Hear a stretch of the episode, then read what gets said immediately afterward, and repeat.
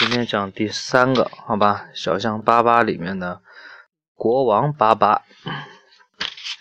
在遥远的大象王国里，国王巴巴和王后萨利斯特非常高兴，因为他们与犀牛签订了和平协议，以后再也不会发生战争了。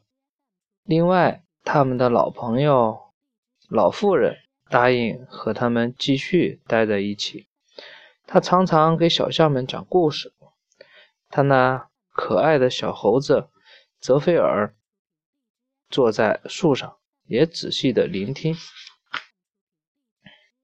巴巴离开老妇人和王后萨利斯特，与大象群中的年龄最大也是最有智慧的康纳利斯沿着长长的湖岸散步。巴巴对他说，这个地方实在是太美了，我多么希望每天早晨一起床就能看见它呀！早晨一起床就能看见它呀！对，那它叫泽菲尔是吧？泽菲尔怎么也在这？不清楚。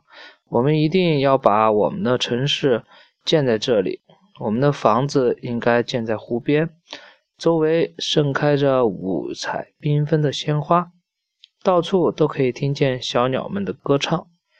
小猴子泽菲尔跟在他们后面，他看到了一只翩翩起舞的蝴蝶，想抓住它。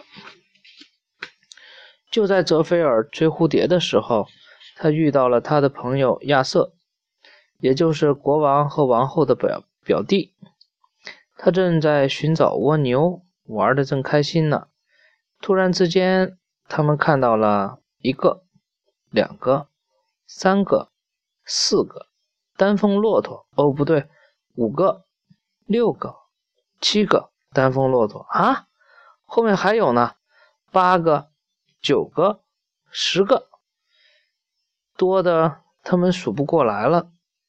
这个队伍的头领对他们高声喊道，你们能告诉我们在什么地方能找到巴巴国王吗？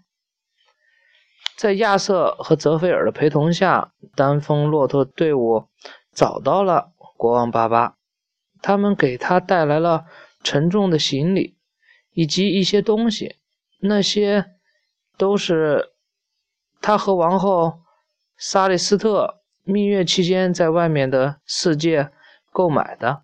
巴巴非常感谢他们，说道，先生们，你们一定很累了吧，请到棕榈树下的阴凉下歇息一会儿吧。说完，巴巴又转向老妇人和康纳利斯，说道，现在我们可以建造我们的城市了。巴巴把所有的大象召集在一起之后，他爬上一个行李箱，站在上面高声说道，我的朋友们，这些行李箱、包裹和袋子里装的是我送给你们的礼物，每个人都有份儿。礼物有女装、西服、帽子、衣料、颜料盒、小鼓、钓竿和钓具，彩色的鸵鸟羽毛、网球和球拍，以及许多其他的东西。只要我们的城市在修建任务一完成，我就会把所有的礼物分给你们。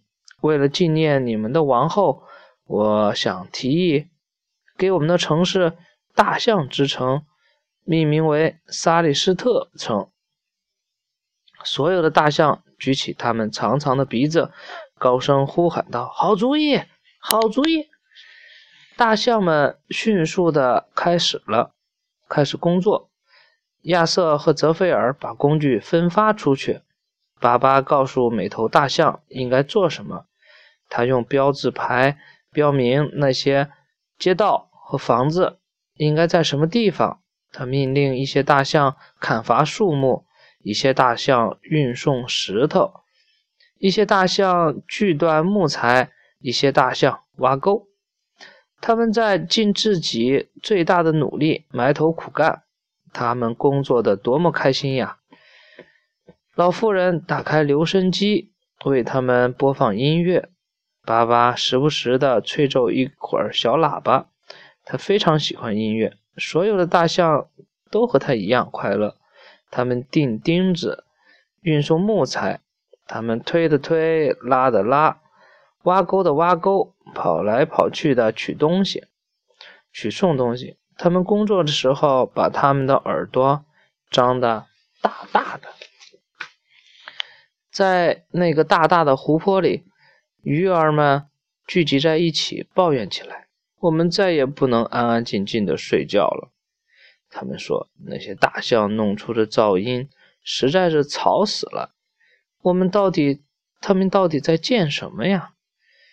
他们跃到了水面上看，可是总是来不及看清楚，看样子他们只得问问青蛙，他们一定知道是怎么回事儿。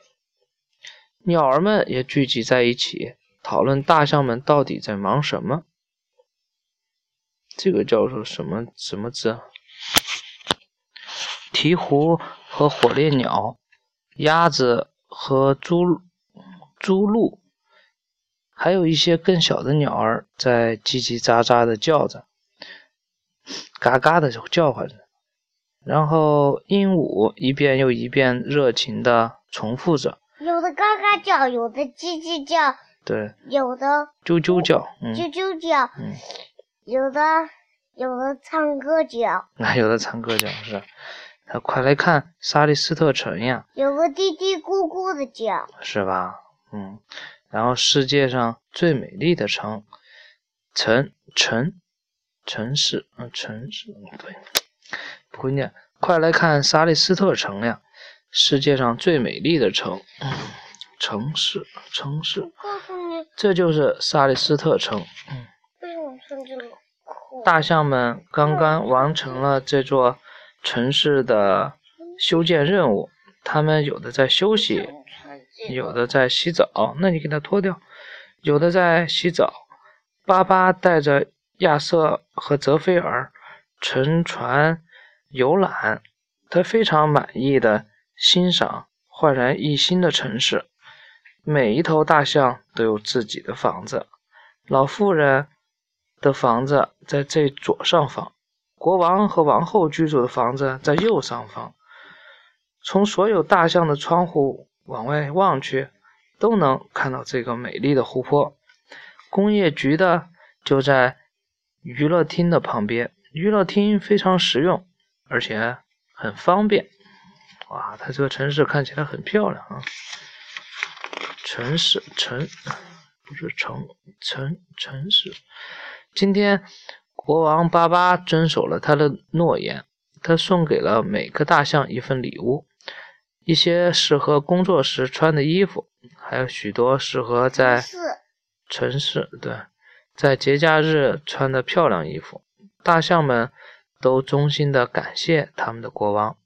之后，他们一路跳着舞，开开心心地回家了。巴巴决定下个星期日让所有的大象盛装打扮，穿着他们最漂亮的衣服，在游乐园的花园里聚会。这样一来，园丁们就有很多事情要做了。他们把道路铺平，然后给花圃浇水，把花盆里的花儿一一摆放在外面。孩子们打算给国王巴巴和王后萨利斯特一个惊喜，他们请求康奈利斯教他们学唱大象之歌，这是亚瑟的主意。他们都学得非常专心，也很守时。等到星期天，国王巴巴和萨利斯特王后的表弟，对，他们这个叫什么，叫亚瑟，是他的表弟，是吧？也很守时。等到星期天，他们就会把这个节目表演的完美无缺，大象之歌。然后厨师们呢，正在忙忙碌碌的准备烘烤蛋糕和烹饪各种各样精美的食物。王后萨利斯特特意赶过来给他们帮忙。猴子泽菲尔和亚瑟也来了。泽菲尔尝了一口香草奶油，看看它的味道是不是合适。一开始他只是把手伸进奶油里，接着整个手，然后整条手臂都伸了进去。亚瑟站在一旁，嫉妒的要命要死，也非常想把自己那长长的鼻子伸进奶油里，好好尝一尝。为了尝到最后一口，泽菲尔把脑袋往下面探了探，结果他的舌头刚要舔一口，只听啪嗒一声，他一个倒栽葱掉了进去。听到这个声音后，总厨连忙转过身来环顾四周，最后发现了泽菲尔。他非常气恼，用长长的象鼻子抓住泽菲尔的尾巴，像钓鱼一样把他从香草奶油中拉上来。做汤的厨师看见这一幕，禁不住哈哈大笑起来。亚瑟慌忙躲了起来可怜的小泽菲尔样子非常可笑，浑身变成了黄色，到处都是黏黏糊糊的奶油。王后萨利斯特责怪了泽菲尔一声，然后帮他清洗干净。星期日终于到来了，所有的大象都盛装打扮，穿得整整齐齐，很漂亮。在游乐园的花园里散步，孩子们唱了他们前不久学会的大象之歌。国王爸爸非常开心，亲吻了每个孩子。蛋糕真是美味呀！啊，这是多么美好的一天！可惜的是，聚会结束得太早了。老妇人正在组织大家玩最后一轮捉迷藏游戏。第二天早晨，小象们在清澈的湖水中洗完澡后，就背着书包上学去了。他们开心地发现，他们亲爱的老师老妇人正在门口等着他们呢。当他讲课时，孩子们听得津津有味，从来不会觉得厌倦和无聊。老妇人给小一些的孩子们安排作业后，又开始将注意力转到大一些的孩子身上。他向他们提问：2乘以2等于几呀？亚瑟回答说：3。坐在他旁边座位上的这叫谁呀？欧地利说：不对，等于4。泽菲尔唱了起来：等于四呀，那是我们学过的呀。亚瑟重复着说：等于4。老师，我再也不会忘记了。还有一些大象年龄太大没有上学，他们各自选择了一个行业。比如说吧，这叫什么？泰皮特是一位补鞋匠，皮诺费茨是一位军官，凯普洛斯是一位医生，巴贝克尔是一位裁缝，波杜雷尔做了一名雕刻师，海奇波马。妈，我想听2个。波塔尔做了一名街道清洁工。听2个。这个讲了，这好长的，这讲完就不讲了，好吧？我想听2个，反正。好吧，那听2个，这个讲完再讲一个，好吧？哎，别脱衣服，一会儿还要刷牙呢，现在去刷牙，要不然。现在听着先进去，闭着眼睛，用着穿起来。好吧，杜拉摩尔做了一名音乐家，欧努尔做了一名机械师，波蒂费尔当了农民，凡达格欧当了学者，这什么查士丁尼当了画家，可可当了马戏团的小丑。如果凯普洛斯医生的鞋子破了洞，他就会把它们拿到补鞋匠泰皮特那里去修补。如果泰皮特生病了，凯普洛斯医生就会为他检查，好好照顾他。如果裁缝巴贝克尔想在他家的壁炉上放一个小雕像，他就会请雕刻师波杜雷尔帮他完成。当雕刻师波杜雷尔的外套穿破时，裁缝巴贝克尔就会为他量好尺寸，帮他做一件新外套。画家查斯丁尼为军官皮洛费尔兹画像，而皮洛费兹会抵御敌人，保护查斯丁尼。街道清洁工海奇波马波塔尔每天都会把街道打扫得干干净净。机械师欧努尔会修理汽车，当他们因为工作劳累时，音乐家杜拉摩尔会为他们演奏大提琴，让他们放松一会儿。在解决了一些重大的问题之后，学者凡达格欧会休息一下，品尝农民伯迪菲尔种植的新鲜水果。至于小丑可可，它能让所有的大象开心的哈哈大笑啊！这名字简直了，在沙利斯特城，所有的大象在上午工作，到了下午，他们就可以做自己想做的事情。他们在一起玩耍、散步、阅读。国王巴巴和王后萨利斯特特别喜欢和军官皮洛费治夫妇打网球。康拉利斯学者凡达格欧、雕刻师波杜列尔和开普洛斯医生喜欢玩滚木球的游戏。孩子们都喜欢和马戏团小丑可可一起玩。亚瑟和泽菲尔戴上面具和可可一起表演。不远处有一个潜水池，许多小象把它们叠好的纸船放进水中航行，还有许多其他有趣的游戏。但是大象们最喜欢的是游乐场里的剧院。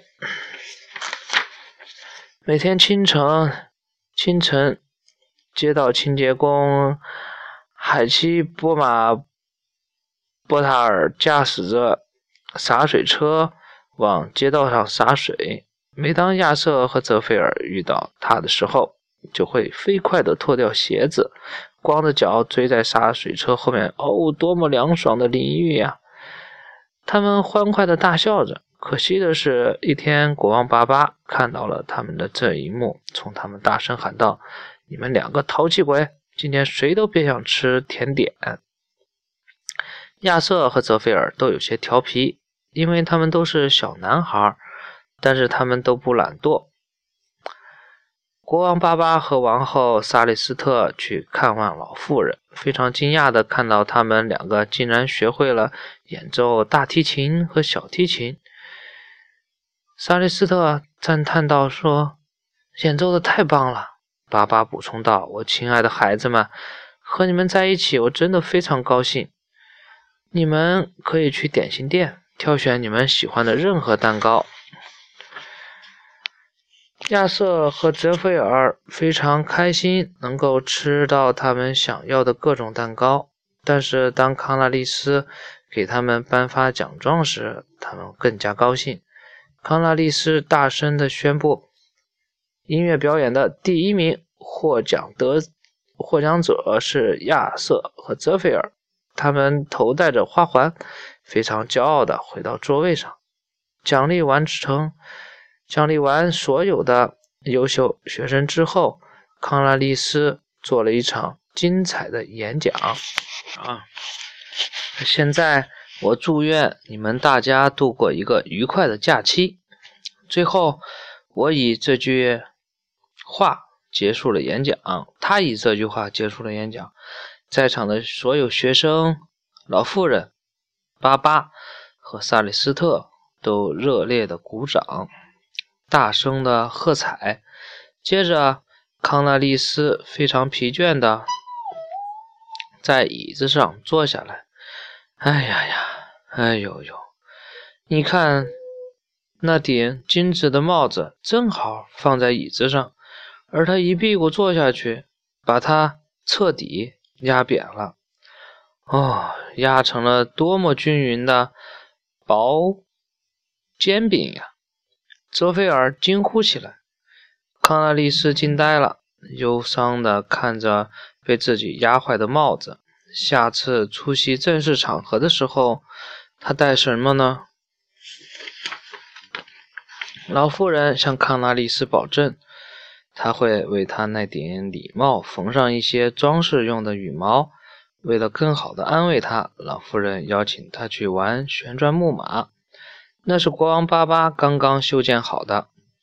旋转木马上的那些动物都是雕刻师波杜列尔雕刻出来的，画家查士丁尼给他们涂上了漂亮的颜色。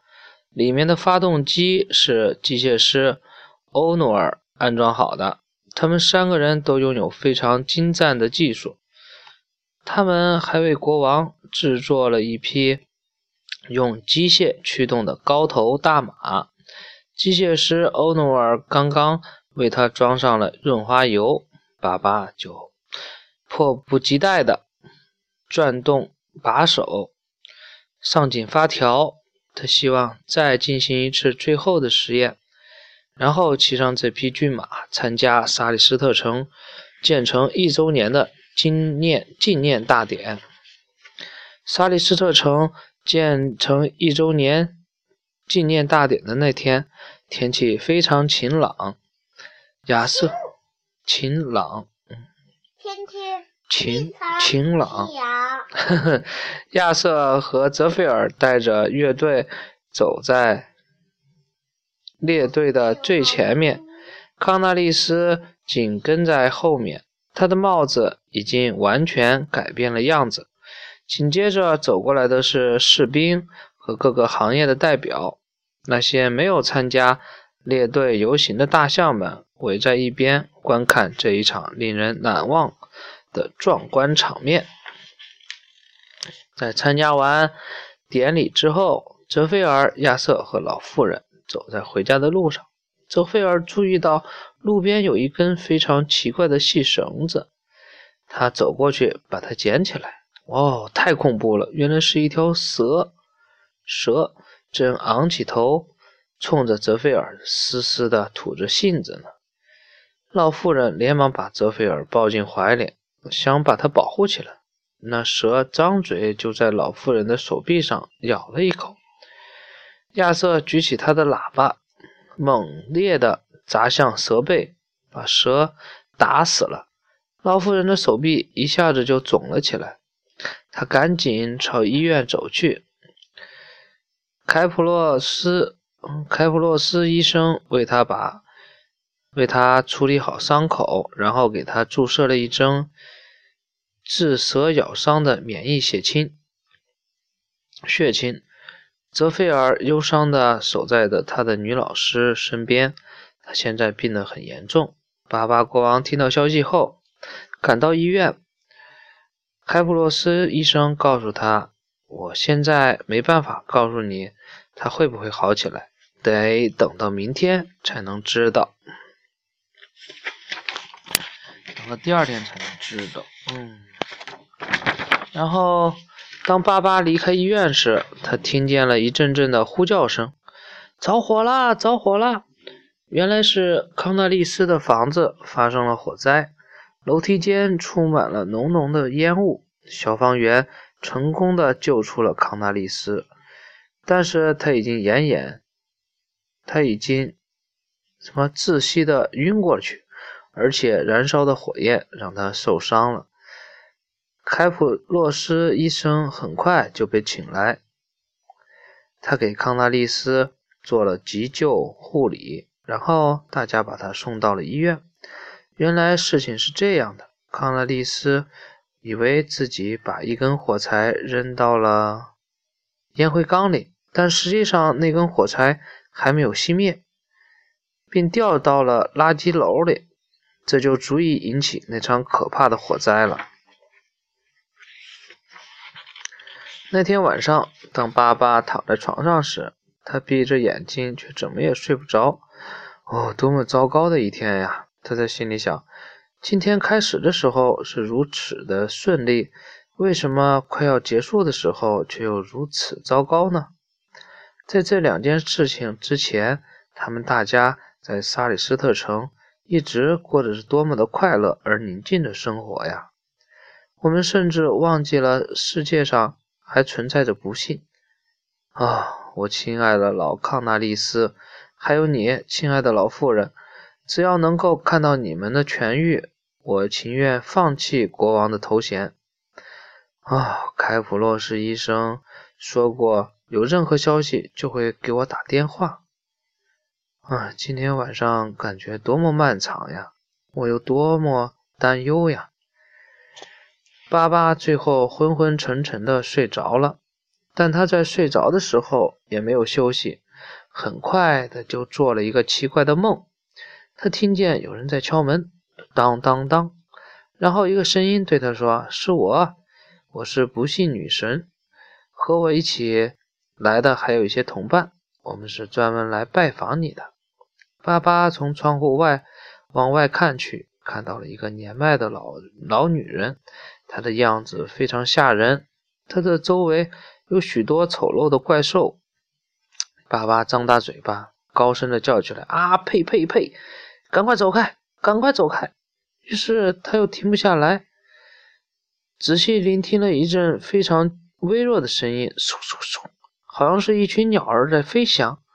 爸爸看到它们朝着自己飞了起来，飞了过来，那是一群长有翅膀的大象，非常优雅，他们追赶着不幸女神，最后把他们赶出了萨里斯特城，并且把幸福带了回来。就在这个时候，爸爸醒来了，他感觉好多了。爸爸穿好衣服就跑到医院去了。哦，真开心，真开心呀！爸爸，猜爸爸看到了什么？他担心了一个晚上的两位病人正在花园里散步。爸爸几乎不敢相信自己的眼睛。我们现在都很好，康纳利斯说，但是这场惊吓让我饿得肚子咕咕直叫，我现在像条饿狼一样。让我们去吃早餐吧。然后我们还要重新修建我的房子。一个星期后，在爸爸的会客厅里，老妇人对他的两位朋友说，在这一生中永远都不要灰心丧气，你们现在明白了吧？你们看呀，那条恶毒的蛇并没有要了我的命，康纳利斯也完全康复了。让我们努力而快乐的工作起来吧，我们会继续像以前一样幸福的。自从那天起，大象之城里的每个成员都知足常乐，过着幸福的生活。好了，这个讲完了。